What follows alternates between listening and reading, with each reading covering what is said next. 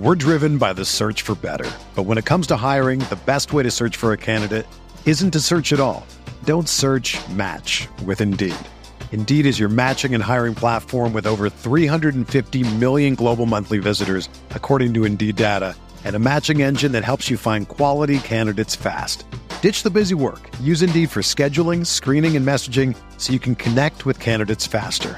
Leveraging over 140 million qualifications and preferences every day, Indeed's matching engine is constantly learning from your preferences, so the more you use Indeed, the better it gets.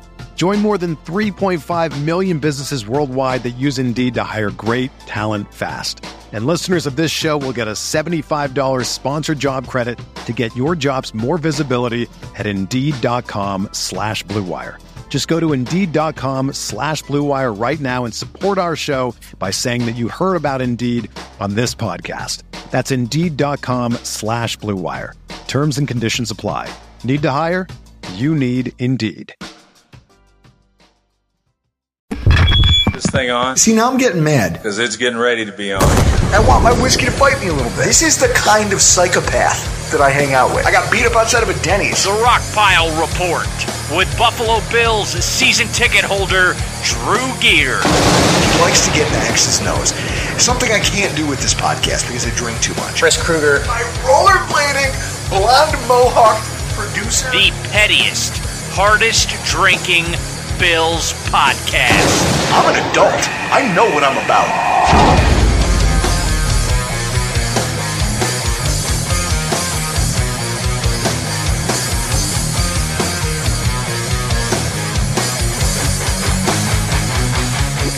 Funny thing about doing cold opens, you know, instead of the whole wind up and all the pomp and circumstances that everybody has to catch and wonder whether the podcast started or not, or they wonder, like, is this still part of the advertisement? I think I recognize that voice.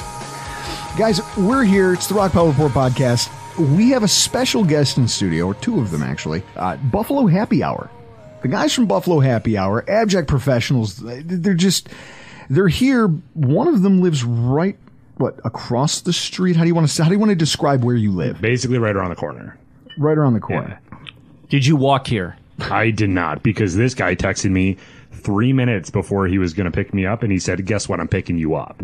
So I would have started walking here, or at least drove here. But he's like, "You know what? I'm on my way." My car was already cooled with AC. Great timing from him. Already cold with this. See, like Chris, that's what thoughtful podcast partners do for each other, right? Like those are, you can tell that these guys are friends. Gu- Guys, Mike and Derek, the Buffalo Happy Hour podcast. Now, it's funny, I became aware of you guys because you did a show with our friend Reed Ferguson, who I'm actually now business partners with, which is weird to Yeah, say. dude, congrats on that. sick. That's awesome. Thank you. And uh, so I, I watched the show that you guys did over at First Line Brewing, and then I started going down the rabbit hole of your podcast, and I realized you guys do a it's a multifaceted show, and I love that. I love the fact that you guys get to do kind of what you want to.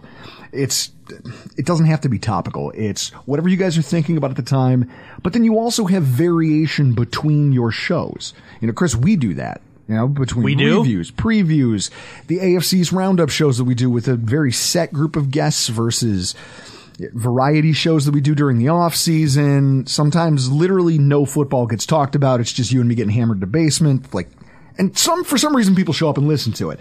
I love that you guys have that same dynamic, but you get to cover so many more topics and it's, it's far more abstract. I really like that. Now, is it hard coming up with new topics every single week? Absolutely. And one of probably the best thing that we did because we tried a bunch of different things. I mean, our weekly episodes that drop Monday really have no, they used to have no rhyme or reason to them. We try to do like a history of Buffalo mini series where we talked about prominent people of Buffalo and like historical things that happened within Buffalo. And then I think one day you just decided to start bringing up useless facts. So now that's what we start the episode with is just a random useless fact that he found on the internet. And then we kind of riff off of that for a little bit. So outside of that, it's kind of difficult to come up with topics and like things to talk about. But if we can riff off that useless fact for a little bit, then that helps the episode flow. Now, if you do Buffalo history stuff, have you uh, touched on uh, who shot McKinley? We did dive into the McKinley assassination when we were going through the prominent People of Buffalo miniseries. We also talked about the great William Carrier who generated and created air conditioning.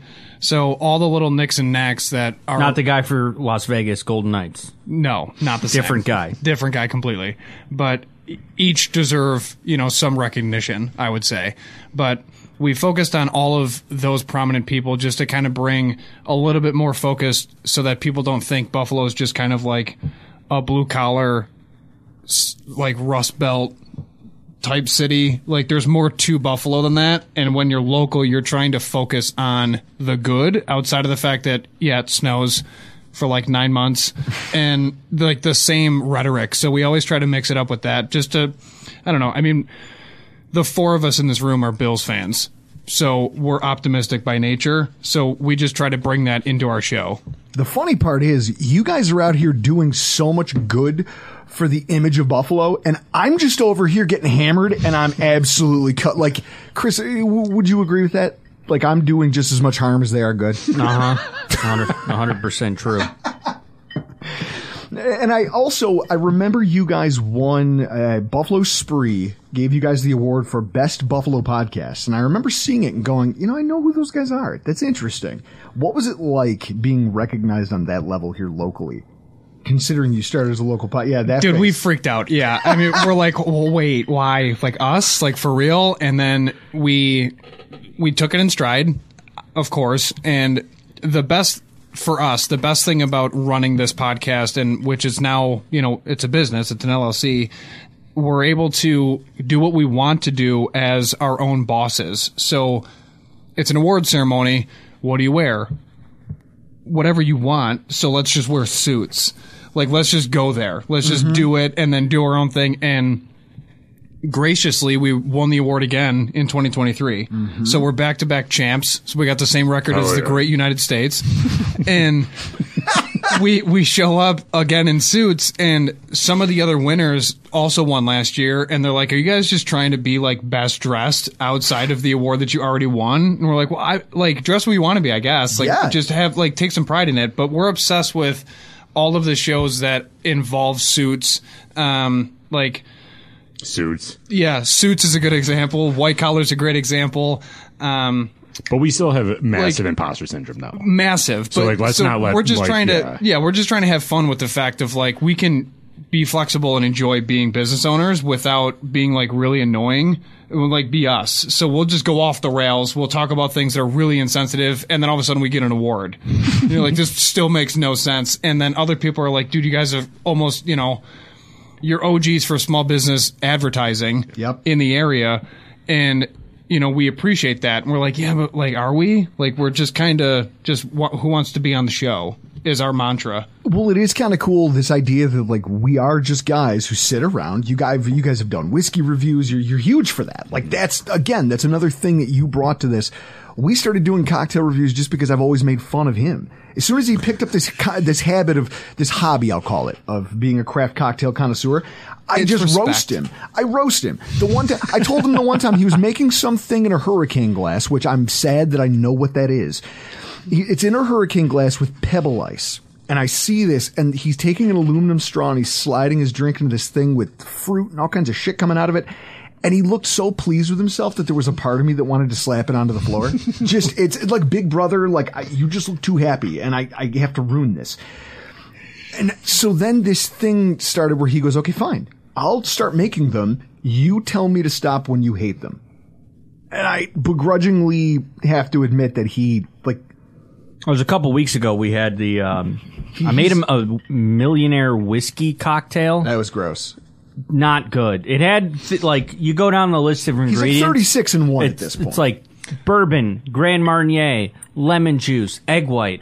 All of those are good, Mm-hmm. just not together. What got you into making cocktails in the first place?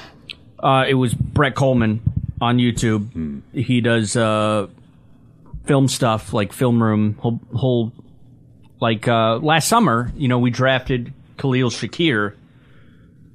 He hits us up on Twitter and says, "I want to do a video of why Khalil Shakir was your best pick of the draft and what he's going to mean going forward." And with that, I'm trying to make another buffalo cocktail. He's already used hot sauce. He did one for Pancho Billa and used Nice. hot sauce. So he hit us up and was like, "What can I? What's buffalo?" And I mentioned to him Loganberry syrup. So he made like a whiskey sour with Loganberry syrup, and uh, yeah, now that I'm close to his level in cocktail making, you know, he'll hit me up for ideas. I I have an off question from cocktails because you brought you dropped a huge name. So I really need to know your opinion on what do you want to see out of Shakir this year?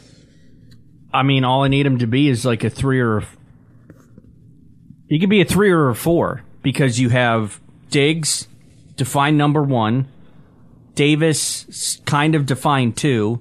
You could also throw Knox as a two, and then because you spent first round capital on a tight end, mm-hmm. he could be a two or a three. So there's not much like just catch the ball when it's thrown to you. That's essentially what I need from Shakir. There's more stress on Davis this year than there is on Shakir, I think. the field. Seeing the field is what I'd like out of Khalil Shakir, and that's completely out of his control. I think to a certain mm-hmm. degree. Sure. I think last year he was marginalized for most of the season where they were letting Isaiah McKenzie run around and do Isaiah McKenzie things. Eh, it's like apropos of nothing. They go, hey, you know what you deserve is an 80% snap share slot wide receiver. Sure, we'll give that to you. Oh, th- th- why isn't our offense working? How come we're not getting more production? And then they decide in the playoffs to turn to the kid. Mm-hmm. And then you're shocked that he has a couple drops? This is the NFL. This is hard. It's very difficult to go downfield, then elevate that catch that he dropped where he had to jump. He's not a tall wide receiver. No. You have to elevate at least a foot and a half in the air, catch the ball while it's being contested, and then come down with it cleanly. And oh, by the way, this is your ninth target of the season? Mm-hmm. The fuck are, wha- wha- what are we asking this kid to do? If you want him to be valuable at the end of the season, you gotta give him a little bit of runway as a rookie. Otherwise, that's what you get, is the rawness of a rookie. I think that there's pressure on Gabe Davis, to your point.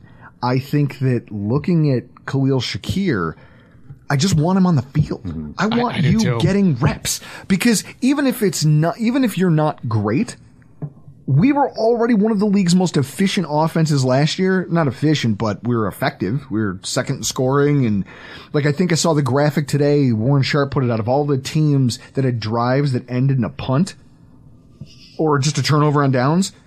Kansas City was first. We were second as far as like the lowest. And that's crazy, mm-hmm. considering we had this giant albatross at slot wide receiver just because we chose to let that guy play out his contract Right. Let the kid. You couldn't have done worse. I mean, maybe you could have. I, it, it's the NFL. I, I hate saying that because they're all professionals, and you go, "Oh, that guy, you couldn't get worse than Ryan Fitzpatrick."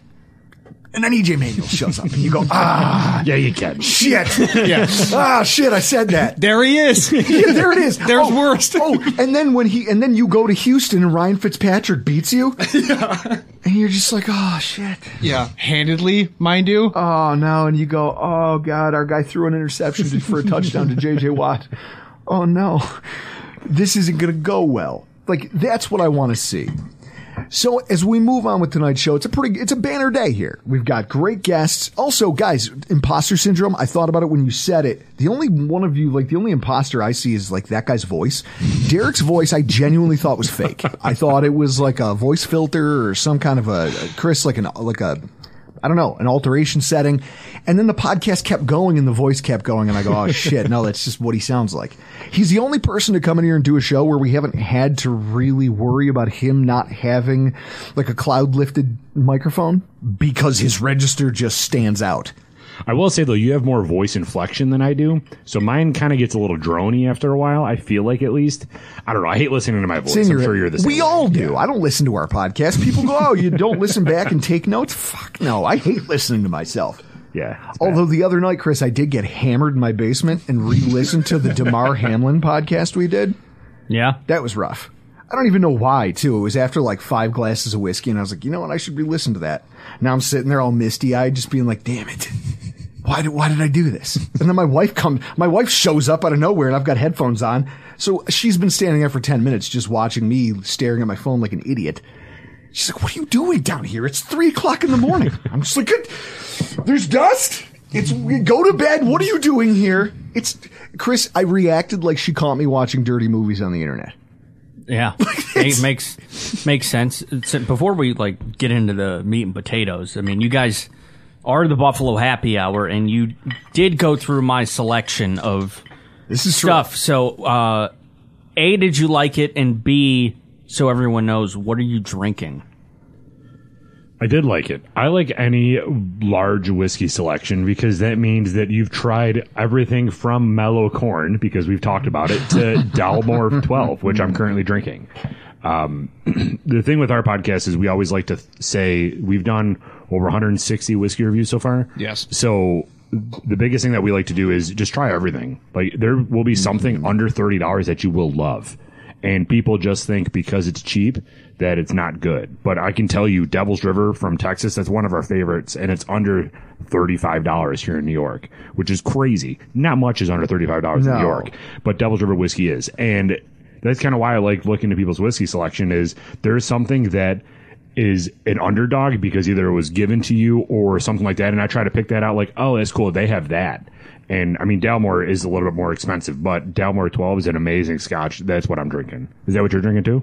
I started with that. I enjoyed it. I didn't have a heavy pour of it out of respect, naturally. Oh, come on. Come but on. oh no, dude, that's part of it. Like I got, I, it's just that's what it is. I'm. Alright. That's just who I am, though. Okay. I can't. It's not my collection. You know, I would have went like four fingers in a Glencairn if it was my collection. You- That's the after show. Pause. But so I started with a with a nice a nice simple pour um, of the 12 year, and then I switched to the it was a TX. Right? TX, yeah. Yeah, the TX out of Texas. I'm obsessed with Texas whiskey. I do, Really? yeah. Uh, The, the water there is, I don't know, it's just different. So it's good. Okay. I The bought thing- that bottle in Cleveland on the third because that week I went, I drove to Cleveland for the Indians game. We stopped at a handful of liquor stores, and I did pick that one up in Cleveland because I don't think I've seen it here at like Premiere or anything. And then uh, there is some stuff because we also went on a road trip to Arlington, Virginia, Stamford, Connecticut, and then to the Catskills. So there, I think I picked up like eight bottles on the road trip. And since I've been like doing since Brett Coleman got me into this, like my brother lives in Kansas City. Last summer, went to Kansas City, bought a bunch of bottles. We're going again for Christmas this year. Gonna pick up more bottles in Kansas City. Oh yeah. I like the fact that you have more things than just Kentucky bourbon options. So it's it's nice to have you know Buffalo Trace, especially in our area, just because it's essentially an allocation at this point. But I like the fact that you branched out to other states because there's wonderful options outside of Kentucky and Tennessee that most people never even heard of. So well, that's he. He's constantly broadening my horizons with these whiskeys that he's finding and the things that he brings in here. Um, I try not to abuse it, but also after a while, you just get comfortable enough, you just start doing it. There, there will be a time where there's going to be a bottle that's like, and you were talking about this earlier with the like, oh, you know, I, I don't want to do a healthy pour. There's going to be a time where Drew like, uh, there's a little bit left in the bottle, and I'll go, hey, I'm taking this bottle home with me, and I'm like, okay. I mean, I can go get another one. I make money. I have a job. hey guys, I'm just taking this one for the road, and he'll just be like, "All right, I guess that's what we're doing here." tonight." It's it's too comfortable. I'm I, I'm basically like uh, I'm basically like uh, what's his name uh, Rick Rick James when he comes in and puts his boots on your couch. If you let me stay too long, I turn into that guy. So it's funny every time Derek hosts some. We try to hang out outside of the podcast, but we we do so much with the podcast that we see each other like two to three times a week. That's- so it's that weird balance, right? Because to your original point, we are actual friends outside of work. So it's it's funny because I'll go to his house and he'll just host like a simple friends gathering, have a fire, whatever, just hang out, and he'll pour me something, and he's like, "Guess what it is?" And then everyone at the party stops talking to watch, and I'm like, "This isn't a science experiment. like, what is going?" And then I'll sip it, and I'm like, "Okay, it's only it's got to be three options." And he's like, "Okay, all right." And I was like, "These are the three options," and he was like, "Nice job. Which one is it?" And I'm like, "Oh." Then I sweat. I'm like, "This is like a thing." Chris enjoys doing that to everybody who comes over. He's like, "I'll make a cocktail." All right. He's like, and I go, "Oh, what is it?" Just shut up and drink it. Yeah. And then he'll wait, and then after everyone's had a little bit, he'll be like, "All right, here's what you're drinking." Mm-hmm. And it never fails. I mean, the man delivers. Yeah. So we went over it last week with you see that my hand. Oh yeah, are you good? What's up with that? Cocktail injury. Why yeah, why peeler? Oh, it wasn't a oh, spoon? no. He removed the tip of his Yeah. finger with a Y peeler, It's and then he told, literally removed the nail, like piece of the nail bed. The went whole through nine. the nail bed. and hmm. and I haven't laughed that hard in so long because in my mind the only thing I can say is you don't tell that story. Like I'm a man. If I cut my finger off with a peeler, absolutely no one is hearing about that. I will lie. I will lie. What would you come up with? Anything. I was I was cutting a pipe in my garage in my workshop and I cut it with a hacksaw. I don't know, something better than I was making a drink and I thought, you know, I could really use a garnish. And then I took my fingertip off with a peeler. That's I'm fair. sorry. You'll you'll I wrestled the jaguar. It doesn't matter. It anything is better than that. Yeah, so the cocktail that I made when I did this, I made it for Drew last week. The Hudson whiskey backroom deal that I picked up at the distillery because I haven't seen it here. It's a rye whiskey uh, finished in peated Scotch barrels. So I used that and made Drew a penicillin. Nice. nice. It was He really loved good. Penicillin are fantastic. Yeah, those are great One of the best cocktails. Yeah. See there again. So all you of remove know what you this remove is. the that was my first one the ever. peated Scotch float because it's already in with the rye whiskey. Oh, so you didn't do a float? Okay. No, because it, it- Yeah. you get that peated taste that. already in the rye. Little, little slight modification. Good for you. I, he just he he freewheels. He does these things. I just sit here and drink. It's it's it's almost ex- like I watch. He's over here shaving nuts. I'm like, what the fuck? You're grating things. I do have just- all of I'm the nut trying to- syrups that you can think of: the walnut, the chestnut, the pecan syrup. You make your own? I, yeah, I text this him and I ask him what he's doing. He goes, he'll send me a picture and it's just a pot boiling on the stove of nuts. I go, you're an idiot. I can't talk. And then literally whatever I was texting him about, I stop and I go, no, not today. Yeah. I'll tell you tomorrow. I'm too angry about it. Yeah, this. I'm going to take a break from you. I can't talk to you right now. This old fashioned that I'm almost done with is with the Still Austin bourbon, a smoked, I think pecan and chestnut syrup, and then uh, Turkish tobacco bitters. Turkish This is this is my life. This is my life, guys. Stuff that no one's ever heard of. No one's ever heard. of. Tobacco bitters. Yeah, Fee Brothers, they make it. So That's sick. here's something else no one's ever heard of. A project manager quitting may be fired in the middle of a project. So the guy who has been the focal point of the Bills Stadium situation, Ron Raccuia, ha- he has been literally the face of this stadium expansion from the planning stage to the you know, announcement that they had reached a deal with the city to the announcement that they had renderings. It was Ron Raccuia who was the face right? He was the voice. He was doing press spots. He was doing junkets. He was doing stuff for the website. Anytime WGR had questions, he was on the radio answering them. And then all of a sudden, oddly on like a Tuesday morning, they announced that he's left the organization shortly after ground gets broken. You're a project manager, right? Yep. Now, I myself manage projects in more of a financial and business environment, but project management is project management.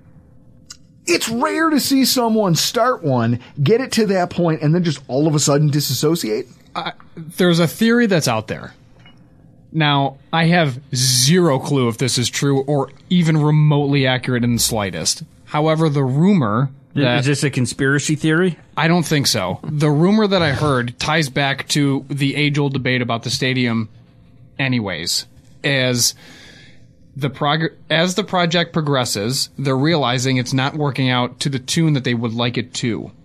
Whether it's with funding, the the all the back end nonsense that goes into a project and developing a new stadium. Well, also I a think- project where you, as the Pegulas, said, "Hey, Buffalo, we only are going to charge you this eight hundred million, and if there's cost overruns or anything else, we're going to eat that." Yeah, I don't even think it's that. The the rumor is they're starting to see and realize that keeping a stadium in Orchard Park wasn't the move and it should have been in the city.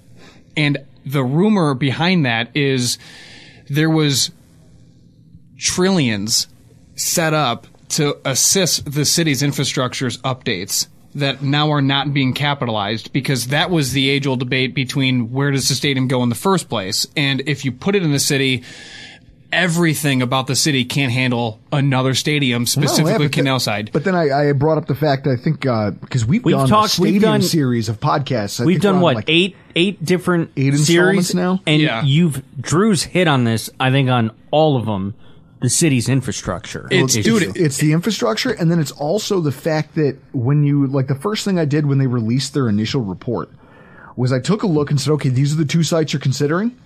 Okay, let's go to Google Maps and see how many people live there. You have a population density of about 2,600 people. So what you're going to do is you're going to displace a bunch of businesses and 2,600 of some of the most economically vulnerable people in the city of Buffalo for a stadium? And those people are going to fight you. They're going to get lawyers. They're going to sue. It's so you can earmark hundreds of thousands, if not millions of dollars in settlements and lawyer, like legal fees and stuff like that if you were to try to make that move.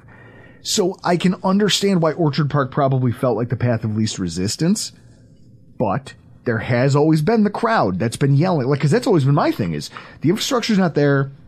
There's just no, it's not feasible the way everything's designed unless you're going to redesign the city.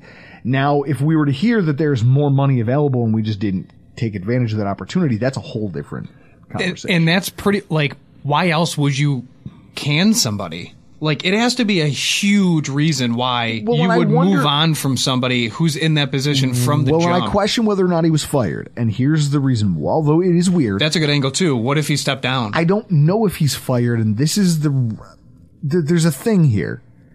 Chris, remember all the times we talked about how Jerry Jones, the reason, like, you're talking about a very powerful individual. He's the guy who single-handedly scuttled the LA plan between the Chargers and the Raiders. Raiders. And you know why he did it? Well, one, because he's a dickhead, and two, because he's a greedy old fuck. And the guys with greed and ambition who also already have billions in their pockets are unstoppable. And he proved that by basically backdooring uh, Dean Spanos of the Chargers, getting in bed with Stan Kroenke, and the reason why was because he wanted the service contracts for the new stadium, and Spanos told him no. So when the Bills went to go about all this and they brought in Legends Entertainment and Sports, Jerry Jones's company, I was like, guys, that's a great sign for us because one of the quietly most powerful men in the NFL is on our side trying to help us get this done, which means it's probably going to happen. But what's the back end mm-hmm. cost because he's not doing it out of the goodness of his heart? So after Raccuia moves on, he's he's apparently our local journalists can no longer get a hold of him. They're trying, they're reaching out because he had been very forthcoming in the past. Well, then you turn around and a spokesperson, according to Tim Graham earlier today, comes out with a statement on his behalf. And it's like, well, why is there, why does he need a spokesperson if he doesn't work for your organization anymore? what did it say basically saying that like, oh, on behalf of him, this is what he has to say. My my family thanks the team and thanks the city and blah blah blah blah blah. Thanks for all, a, a lot of niceties. He also sold his person, like his company, like AdPro. yeah He owned that, and throughout the course of like a lot of things over the last couple of years, he's maintained that the team did not own AdPro. That was his. It was his organization. He just sold that to Legends Entertainment and Sports. And a part of me wonders, I'm like, is this just so is this the price you have to pay in order to do business with Jerry Jones? And we got what we wanted, but also he's like, okay, now you're going to start implementing some of my people into some critical roles so that I can make sure that I get my chunk of things and that, that he's the chief operating officer. Well, how do I know that I'm going to get what's due to me as the guy who helps you get this deal done? You're going to hire some people I approve of, and you're going to bring in some people who are going to help me usher in what I think this stadium needs. And the contracts are going to come to my company. And uh, look, look, Delaware North, local business who's had the contract at what was Rich Stadium, which then became Ralph Wilson, which then became Highmark. They're all of a sudden out the door because Legend Sports says so. I just feel like having seen him sell his personal company to that group as he's walking out the door, there's something there. Now, am I crazy for thinking? No, that makes sense. No, no, dude, you always got to follow the money. Yeah. That's Every- it. Follow the money. The that. money will tell you. So the fact that he's selling, I bet you that, that was part of the conversation. Hey, if you step down, it won't matter because we're going to make you a multi, multi, multi millionaire and you can afford to go do whatever the fuck you want. You can go like the Shawshank Redemption and go sand a boat on the beach in Mexico if that's what you want to do with the rest of your life. We will make sure you're paid. I noticed that the sale of AdPro hasn't really been broadcast and there's been no price talked about. So what was the size of that check that he took from Legends to to just disappear quietly and hey, I'm not going to say it, I'm not going to say a word. A spokesperson's going to give my farewell on my behalf. So now, AdPro is also set up in the city, like deep in the city of Buffalo. Yes. For different lots around well-established businesses and buildings. Are those gone too? Uh, This is it. This is the discovery process. I, I can't wait to learn more about this Right, because 'cause- I'm intrigued. If you're Jerry Jones, you're looking at the city of Buffalo from your seat. You're not looking at the new stadium only. Like you're, you're way bigger than that. He's so you're about- always playing chess, and you're like, how can I capitalize on a small market team to benefit my? Yes. Like, when's the other shoe dropping? And that's exactly the thing is I just see this as an, a play by Jerry Jones. And I wouldn't have thought that five, six, seven, eight, nine years ago. I would have just taken it like most people are. Oh, he was either fired or he quit. There was some kind of thing in the background. But working in finance and now having followed enough of this stadium stuff where a lot of it just comes out when you look at the money and where it goes, you follow the money and you learn a lot. You guys watch all these white collar oh, law yeah. shows money makes most of your choices, makes most of your decisions. It's how most things get decided. I genuinely believe, and I hope I'm wrong, but I don't think I am, that Jerry Jones had a lot to do with the ouster of Ron Raccuia. That makes sense. Like if we're just going to draw a straight line, I think that in so many words, this is the price you're paying mm-hmm. for getting the stadium done.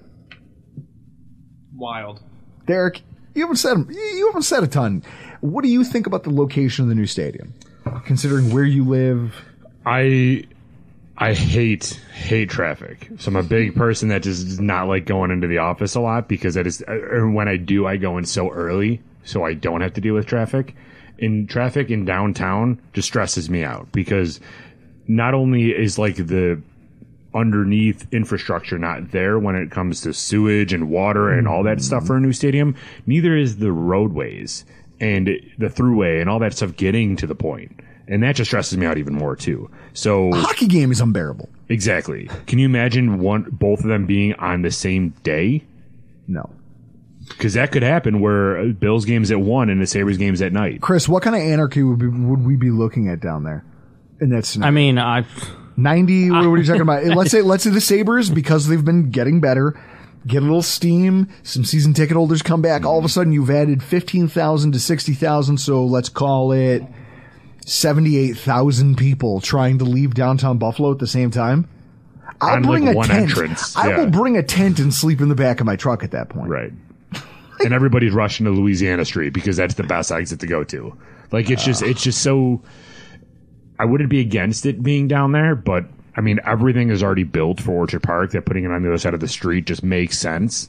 But I, I could totally see the other way, and just the economical or the money going into the city of Buffalo it being downtown Buffalo makes a lot of sense too. So if you were going to put both stadiums downtown, you would 100% have to widen the 190 to, I think, two lane, two more lanes each way. In And order the to Skyway. make Skyway, I can, I can, Can we just I knock can the Skyway do down? that, do without. Like, are you guys anti-Skyway the way I am? It's not that I'm anti Skyway. what are you doing with your headphones? I just, d- dude, it's so loud that I'm Really? trying. Yeah, it's so loud. I'm Chris, just why trying to don't you make it turn our comfortable. guests down? No, it's fine. I'm- It's fine. I mean, The- it's, turn it down, turn it down for everyone. Yeah, right. That's That's, what okay. I'm saying. Me That's why down I a just little bit. modify I don't- mine. it's It's okay. I'm a team player, dude. We're good. I'm also deaf. so, so I, it's not that I'm. See, that's better. See, look, Yeah, that's better. look. See, Can you hear that? I literally turned it down a hair. That's all you needed. Chris, touch it a little bit more. You just we're trying to make our guests feel w- welcome here and comfortable. Oh, good. Now he shut it off. Yeah, now we just killed See, this is what I mean. Like this is our dynamic. yeah, that's fine. The it's not that I'm anti Skyway. It's just that I have such an appreciation for the Skyway ever since Bruce Almighty. That's fair. That's fair. I still think you could knock the thing down and no one would give a shit. Here's the thing. What? Okay. The containment zone for knocking down the Skyway, I would just want to watch. You know what? Just push it in. It'll be fine. no one would notice. You just shove it over. All the waves. The Sullivan would not would not do well if the Skyway was just just pushed into the lake. See, and this is why I'll never be in public office because that's my answer to most things. It's just down. what's the most straightforward line to like the resolution? All right, let's just do that. And they go, no, no, wait. There's all kinds of ancillary concerns. Nah, nah. We've we've talked about this for more than twenty minutes. I've lost I've lost focus. Let's just get it done. I don't take the Skyway anyway, so I'm really impartial to this decision. Just get rid of it. It's an eyesore. You look out the window and you're like, this looks ugly. I get on it and I just think to myself, like, or I see people driving on it and I, the way people drive on it, and I go, you just pull your car over and jump off. Do that for me. But then I, I make that joke and then someone does it and I go, well, you're You gonna should, have that. you should not have a license if you change lanes on a bridge because you're not you're not supposed to change lanes on a. If you change lanes on like the Grand Island Bridge, any bridge, you should never you should not have your license. There needs to be a second driver's test. You hit a certain age, you're you're starting to get those AARP Look at this. I love this guy. You gotta Yes. you gotta draw a line in the sand. If you're you know 65, 70, like that's when you we should really start to revisit. And everyone goes, oh, what, what, what would you like that to happen to you? Yes, because I'm pretty sure I'd pass. Pretty sure. Right. Meanwhile, the people who are like confusing reverse and drive, Chris. Driving into a Chris- Quiznos, yeah. Chris's, gir- Chris's girlfriend was almost maimed in a car accident not that long ago. Oh no. There's the West Seneca post office. And right next to it is a dental office. Mm-hmm. Like there's a little strip of grass and then there's this dental office. Woman pulls up to the mailbox, Just to drop in. drops her mail in, gets confused. People are honking, doesn't know what to do, slams it into first. She no, she reversed first, hit the car behind her. People start honking, so now she slams into drive, drives into the waiting room of the dental office, into the room, through the wall. She's now inside. She didn't go all the way in, but It's Pause. like what? Heavy pause there. Yeah, it's like guys at a certain point. next time you guys go to the West Seneca post office and you just drive through to drop mail in the mail slot, Like a human? look straight forward.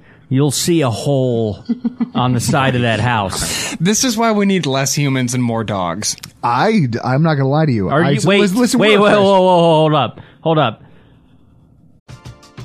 We're driven by the search for better. But when it comes to hiring, the best way to search for a candidate isn't to search at all. Don't search match with Indeed. Indeed is your matching and hiring platform with over 350 million global monthly visitors, according to Indeed data, and a matching engine that helps you find quality candidates fast. Ditch the busy work. Use Indeed for scheduling, screening, and messaging so you can connect with candidates faster. Leveraging over 140 million qualifications and preferences every day, Indeed's matching engine is constantly learning from your preferences, so the more you use Indeed, the better it gets. Join more than 3.5 million businesses worldwide that use Indeed to hire great talent fast. And listeners of this show will get a $75 sponsored job credit to get your jobs more visibility at Indeed.com slash Blue Wire. Just go to Indeed.com slash Blue Wire right now and support our show by saying that you heard about Indeed on this podcast. That's Indeed.com slash Blue Wire. Terms and conditions apply. Need to hire? You need Indeed. Some people may think you are Bruce exclusive now. Are you Bruce Nolan now? He is. See, I can tell by the look on your face. Hey. All right, all right. See, he's not it. He passed the litmus test. So, uh, well, the funny thing is, we've met him, Chris. We've Yeah. been in the room with him. Bruce Nolan, host of the Bruce exclusive, he uh, doesn't show his face. Nobody, nobody's For- seen him except for us. Yeah, We've for been in the same business room with him multiple times. For business reasons, he doesn't show. No one knows what he looks like, so he'll do a podcast, and even if you have him on video, it's just his logo. Nobody knows what he looks like, And he also that uses is a web- term that Bruce Nolan would say. and he so also people uses might think websites that can obscure, like he won't come on and do a Zoom with you because he goes, well, then you can figure out my IP address. So instead, we'll use Zencastr because Zencastr is just a website where we kind of meet up, and you can't get my. It's like Seems like a lot of work. it's a lot of work to maintain. Hey, but I respect the hustle. for sure. I respect the hustle. Uh, so pivoting. Hopkins. Let's talk about this, Chris. Did somebody or did somebody not on this podcast a couple weeks ago after about 11 drinks rant about how this whole thing was going to end like a wet fart? Yeah. And it, I did. And, and DeAndre Hopkins is now a member of the Tennessee Titans, much like Julio Jones before him, which everyone thought was going to be amazing. It's, it, I don't know what's funnier that he decided after all this talk about wanting to go win a ring and I want to be competitive. The guy only has one playoff win in his entire career. I want to go to a team where I can do this and I can do that. And then you sign with a team that literally fired their GM for not paying a wide receiver last year. You traded away AJ Brown as a franchise. hey, Tennessee's got a talented arm. Uh, are you talking about know. Derrick Henry? Because he did throw it. I think his passer rating is Exactly where I was going. Yeah, His stiff arm. passer rating. His well, I was going to stiff say his passer rating. He actually has. A, he's thrown multiple jump pass touchdowns at the goal line, like Tim Tebow. Yeah. I I just look at the team and I go, that's who you. Oh, it it was about the money the whole time. Follow the money. Who has the money to pay you? Oh, that team. All right, well that's where he's going. No, but he cares, guys. You don't understand. He cares about winning. The fuck these guys do. it's okay. Then play for one million dollars. If every player who said that they care about winning more than anything really cared about winning, they would play for the veteran minimum. Mm-hmm. And they would let the team spend all of that money everywhere else and they would just be there to bask in the glow of a Super Bowl parade. That's not how this works. And he's another example of this. And it's funnier that it's Tennessee because Tennessee goes, hey, you know who we don't need to pay is AJ Brown. Right. Let's draft his, like the Walmart version of Laviska Shenault to replace him. Let's fire him off to Philly where I'm sure he won't blow up there. And then come back and have a 200 yard game and get the GM fired the next day. And then the new GM shows up and goes, you know what we need is a star wide receiver. We should pay thought? a bunch of money for one. And then they go out and they pay this guy. And it's like, ah, fuck. It's time, time is funny. Did you ever really think though that Bills were would have got him? No, Okay, not you. ever. And re- but here's my favorite. So that conversation happens about should they, will they, whatever. Then this BS story gets floated by some no name. Chris, that story caught a lot of heat though. About how like, oh, that was the reason Diggs with the whole blow up with Sean McDermott was about this idea that they were gonna bring in Hopkins. And that's why the Bills didn't pull the triggers because they didn't want to upset this diva wide receiver wasn't that the opposite of what they were saying when it first happened? They were like, "Oh no, he's mad because he res- they restructured his deal and didn't spend the money to get him." So which is it? Hmm. Is he mad because you didn't, as a franchise, get a star wide receiver, or is he mad because you were going to, or does no one actually know what the fuck they're talking about, and it's all just what about it? Option C. it's all about. Like, do you care that our receiver and quarterback and offensive coordinator and coach weren't all on the same page? I mean, uh, no, Do you ever want to fight some of your coworkers? absolutely, all the time. Yes, sir. let, let the record show. Chris, are all of your coworkers gems that you see eye to eye with on everything? Um, absolutely not. I I come home and yell about people to Jessica and the way they do things. You know, I wouldn't do it that way, but I mean, you just look like an idiot. So I just like the fact though that he was tied to multiple teams, but specifically the Patriots. Everyone's like, "Oh my god, he's going to go to the Patriots." Who gives a shit? Well, that's where Dalvin Cooks is tagged to too, which is Awesome. another thing. Well, we'll talk about that in a second. Yeah. So here, here you've got this Hopkins thing that's brewing, and the Patriots might have gotten him. Even if you had given the Patriots Hopkins, were they a threat to Buffalo? Absolutely not. No. No. And remember when they drafted? But Mac Jones the, gained a lot of weight this year, though. He looks good. Oh, whatever. do, do you remember? Do you remember when the Patriots drafted the new age Larry Fitzgerald, and no one's ever heard of that dude since draft day? Oh wait, wait, well, well, hang on a second. They've drafted so many wide receivers that didn't pan out. Yeah. Like, Yeah. it's, it's All of them. embarrassing. In the last it's like, embarrassing. in the last four years, it's been really ramped up. I'm like, guys, what is happening? You're like the Browns trying to find a quarterback. So it's this AFC, and this is why I love this AFC's Roundup podcast that we do every week. We bring in a podcaster from each franchise who covers each, and every week it's like, guys, what the fuck happened to you?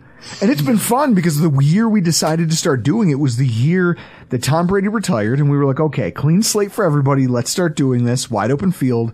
It just so happened to coincide with the Bills kind of running shit from here on out. Well, the the Dolphins conversations have been fun over the last year or two. The Patriots conversations have just gotten hilarious. Like now they've become soup cans. It's like uh, Chris, what do they call them in wrestling? Uh, when you just have a guy who's there to showcase somebody else, A jobber. a jobber. The Patriots are jobbers in the AFC East. They're just here to get beaten up by everybody else. And it's funny to me when you think about it in terms of how poorly they've drafted. It's wide rec- every wide receiver they've touched, and it's every cornerback that they've drafted in the second round. There's a litany of them that are just awful. They never produce, and yet you wasted a top 60 pick on that guy. And everyone wants to talk about what a genius Bill Belichick is. Get a real GM. Let him be a coach, but he can't be the guy calling all the shots. The problem is a real GM would have fired Bill Belichick after his fourth losing season. Well, that's what I was just going to say. is How long does he stay around for? Because you kind of want to go out on top, and at this point, it's gone. He wants Shula's record. Yeah. And we talked about it a week ago. The owner says he wants a ring. Something's going to break here soon if he can't start winning games. And the fact that you can't recruit anyone in free agency, the fact that you can't draft well, but he's still allowing you to run the show means he's giving you the rope you, he needs. To, you're going to hang yourself Yeah. at a certain point, right? Well, and now, I mean, the Jets arguably got better, so now they don't even have a team to pick on. I mean, McCorkle and Zach Wilson can duel out over who sucks more, but they at least had two times a year that they could beat somebody like in the division. Now, I mean, that don't know. doesn't exist. Yeah. I don't know if if if the Patriots go. If the Patriots get three wins inside the division this year, I'll be shocked. Yeah. No, I will be. And I, I think I'm being reasonable in saying that. I think that everybody else got better and they kind of tread water over the course of this offseason. That with or without just- a Tua injury? Well, that's it. I'm, that's, that's the big matzo ball in the air. So I love watching ESPN, all of these things. Now I don't watch ESPN, obviously. But Chris, do you watch ESPN anymore? No, I only am aware of ESPN when Mike Tannenbaum says something stupid. Do you gentlemen watch ESPN? No. Okay. I remember a time when I still wonder back- why he was not a part of all these layoffs that they have. because they need somebody to say something inflammatory. They're like, you know what? He doesn't realize he's a jester. He's getting paid nothing. I guarantee you, his contract is peanuts. Like they, like they give him enough that he can buy things from the vending machine and he can go out for a steak dinner once a week and he feels like that's winning. So he's like, Yeah. ah, see, I'm on top. I'm, he goes home and tells his wife, honey, I'm killing it still. I'm on top. so I look at this and I go, in my house, there used to be a, a small TV in the corner of our living room that just nonstop 24 7 had ESPN on. Always. Hmm. And then there was the main TV and the, because it was a bachelor pad. And that was pretty cool when you're sharing a house with a bunch of dudes and you just know you can walk through the living room and it's just on. Sports Center is just on all day. Now, no one pays attention to this. We have Twitter. We have, we have the internet. You can find anything you want.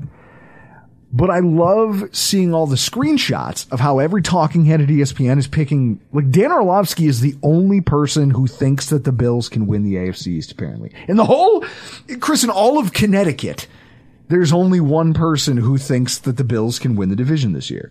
Did the other teams really get that much better? I mean, Aaron Rodgers. Is Aaron Rodgers? He's an upgrade over nothing. Right. But what is that worth? Because we played an Aaron Rodgers with a decent Packers team. They were on the bubble for the playoffs last year. My favorite part of that is he's like, "Give me wide receivers." Then he goes to Jets. He's like, "Give me all the same wide receivers." I Yeah, give me all the. also, bring all the shitty wide receivers that I used to have. And Allen Lazard, that contract, I, I, it's one of the funnier things because you could have seen it coming a mile away. And then he's like, "Oh, also the ghost of Randall Cobb. I don't know what he's going to do other than float around the facility and go, ooh." but he's there now. He's there and he's cashing a check. So, th- New England, nothing that moves the needle. My, now, what I like is that even Miami, like, what did they do to get better? I'm not I'm not remotely worried about Miami. I'm really only concerned out of the entire AFC East is the Jets defense.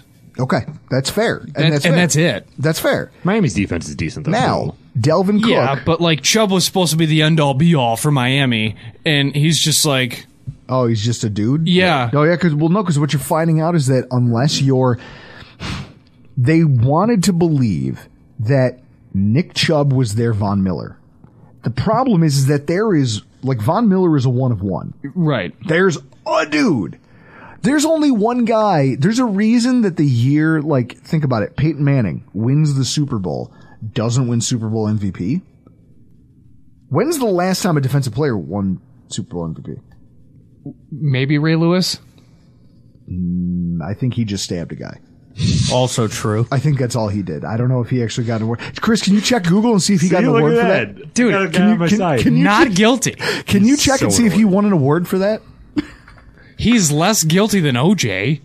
Debatable. Okay, but, but okay. Stabbing's a stabbing. what do you want? On the scale of guiltiness, like if we want to talk about this, Yeah, pull up the stats, the real stats. Here's Von Miller 2016. Okay. yeah, that would be it. He yeah. was. When's the Defensive last person. time a defensive player won Six- it? 26 He's that fucking good. He is a preeminent And that's what I'm saying. So after, so before Von Miller was who? Malcolm Smith. Will Smith. Oh, Malcolm Smith because he had like a oh, scoop Oh, that and doesn't score, and that count. doesn't count. Not in a blowout. He didn't. Safety he didn't Jack like. Jackson. Dexter, Dexter Jackson. Ray Lewis. See, it was Ray. We all know it was Ray in That was, that oh was pre-stabbing. Nah, it was pre-stabbing. All right. and that was a. What, I mean, arguably one of the greatest defenses ever. Oh no, trust me, I'm a Ravens aficionado. I love that team. I, I love the Ravens point blank and period. I just wish they weren't in our conference because then I could I could Yeah. be more outward about how much I enjoy them. It's fair. But also Ray Lewis is like as a fellow crazy person, like at j- just to get, we'll tear down the wall here. Um, No, I so wouldn't stab someone. so today, so last night I decided that uh, another tequila cocktail and battle bots was more important than going to sleep at a reasonable hour. Okay. So then I then I got up and I went to the gym, and then I came home and I'm working, and my wife's kind of we're both working from home, and she's floating around going, "Is everything okay? Are you cool? Like you seem very manic." And I was like, "What are you, what are you talking about?" Now I say, what are you talking about? Knowing that I'm the guy who's downstairs blasting smelling salts because I'm just, I'm on the ropes, right? Like I am on the ropes at 11 o'clock in the morning and I'm just trying to get to lunch. And she, it's like, I understand how some of these people who are wired like psychopaths, I get it. You're like, no, I'm focused. I'm hyper focused and I'm amped. I respect crazy people. And that's why I like Ray Lewis is because he didn't have an off switch. He had that all the time. That's just how he lived. And I go, God, I can only get here through like chemical enhancement. This guy just walked the earth at this speed. Yeah. That's respectable. Same with Brian Dawkins. Oh yeah, Yeah. all of these guys. Anyone who was great, they're a lunatic. Yes, All of them, to a man, are crazy people. Like I got to experience that today for a handful of hours, and I got to tell you, it's intense. I don't want to do it. Like I don't, I don't think I could do it for very long. Weird question. Would you say 98 to 05 NFL is as great as steroid era MLB? Yes, because there was jacked up on ESPN, and you saw guys who were just leveling each other with no mercy. Leveling each other with no mercy. In 550 foot home runs, snapping bats over knees. like Sammy Sosa everywhere. and Mark McGwire save baseball. I don't care what anyone says because I still hate the sport. I still think the sport's stupid. The sport isn't stupid. I think televised MLB baseball is garbage, and I won't watch it. Ah, Derek's I'm the exact same way. Completely agree. This kid loves it. yes, yeah. up top. So. Chris, Chris is a baseball fan. Sometimes we'll be in here recording and he'll put a baseball game on just to piss me I off. don't like it. Yeah, I've got MLB.TV. So, Weird flex. I bring up Paul O'Neill to Derek and he stares at me and he's like, Who hurt you? who hurt you? Paul O'Neill is one of the greats. I don't know, maybe the guy that put that kid in the hospital in Seinfeld. you know, because he needed Paul O'Neill to hit some home runs. Great reference. I give you that. Deep. That Well, deep. and this is and this is what I like about the the contrast. Like if we're talking about our respective podcasts, this is what I appreciate about, about them is that you guys have this. Listening to your shows, you guys have this sense of comedy but it's it's genuinely funny, and you guys try to be like.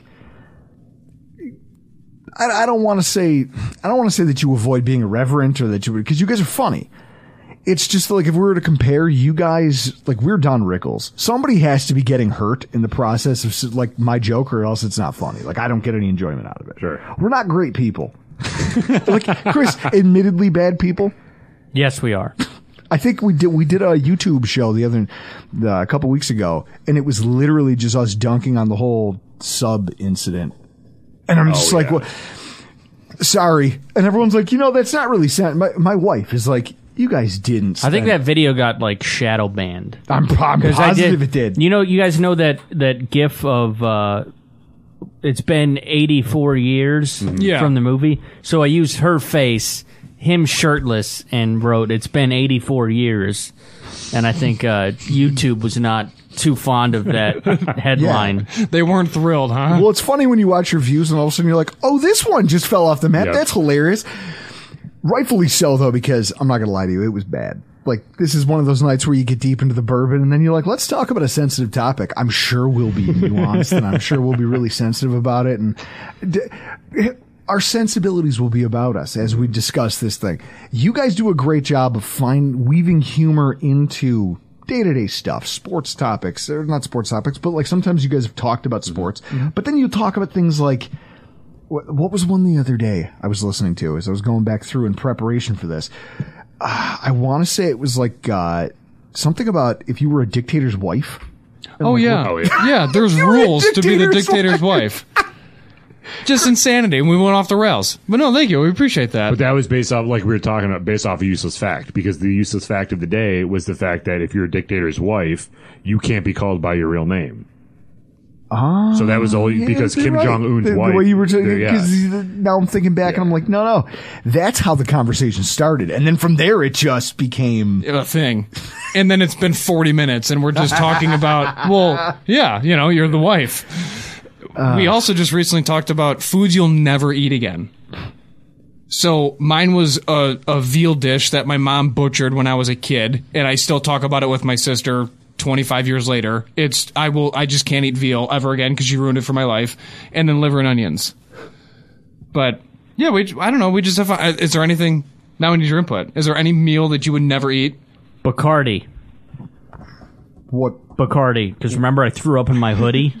Oh yeah. Remember, I drove home when I shouldn't have. Chris and I, and I like, I got home into my apartment and I was like, "All right, I'm gonna puke." And like, I did- like, even though the bathroom is like a good five feet away, I can clearly get there. I decided to take off my hoodie and I puked in the hood of the hoodie, and then I like passed out on the floor right there. So I can't do Bacardi white. it was a solid night. Yeah. These guys are like, wait a minute, who are we? we agreed to this?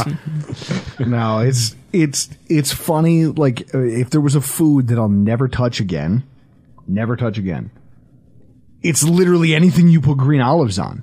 Oh. Olives are the worst thing on earth. Oh. They're they're they're nonsense. They don't need to exist. They're not a part of any ecosystem or food chain. There is no animal that thrives on olives. Humans, Black olives too. hum, That was my question. you can take a black olive and if you dice it up and put it in enough stuff, like my mom makes this tapenade thing that's barely tolerable because she puts enough other crap in with it. If it was just olives, done. Done. Isn't that what tapenade is? Just olives. Yeah, but then she mixes other things into it, and so I'm able to eat that.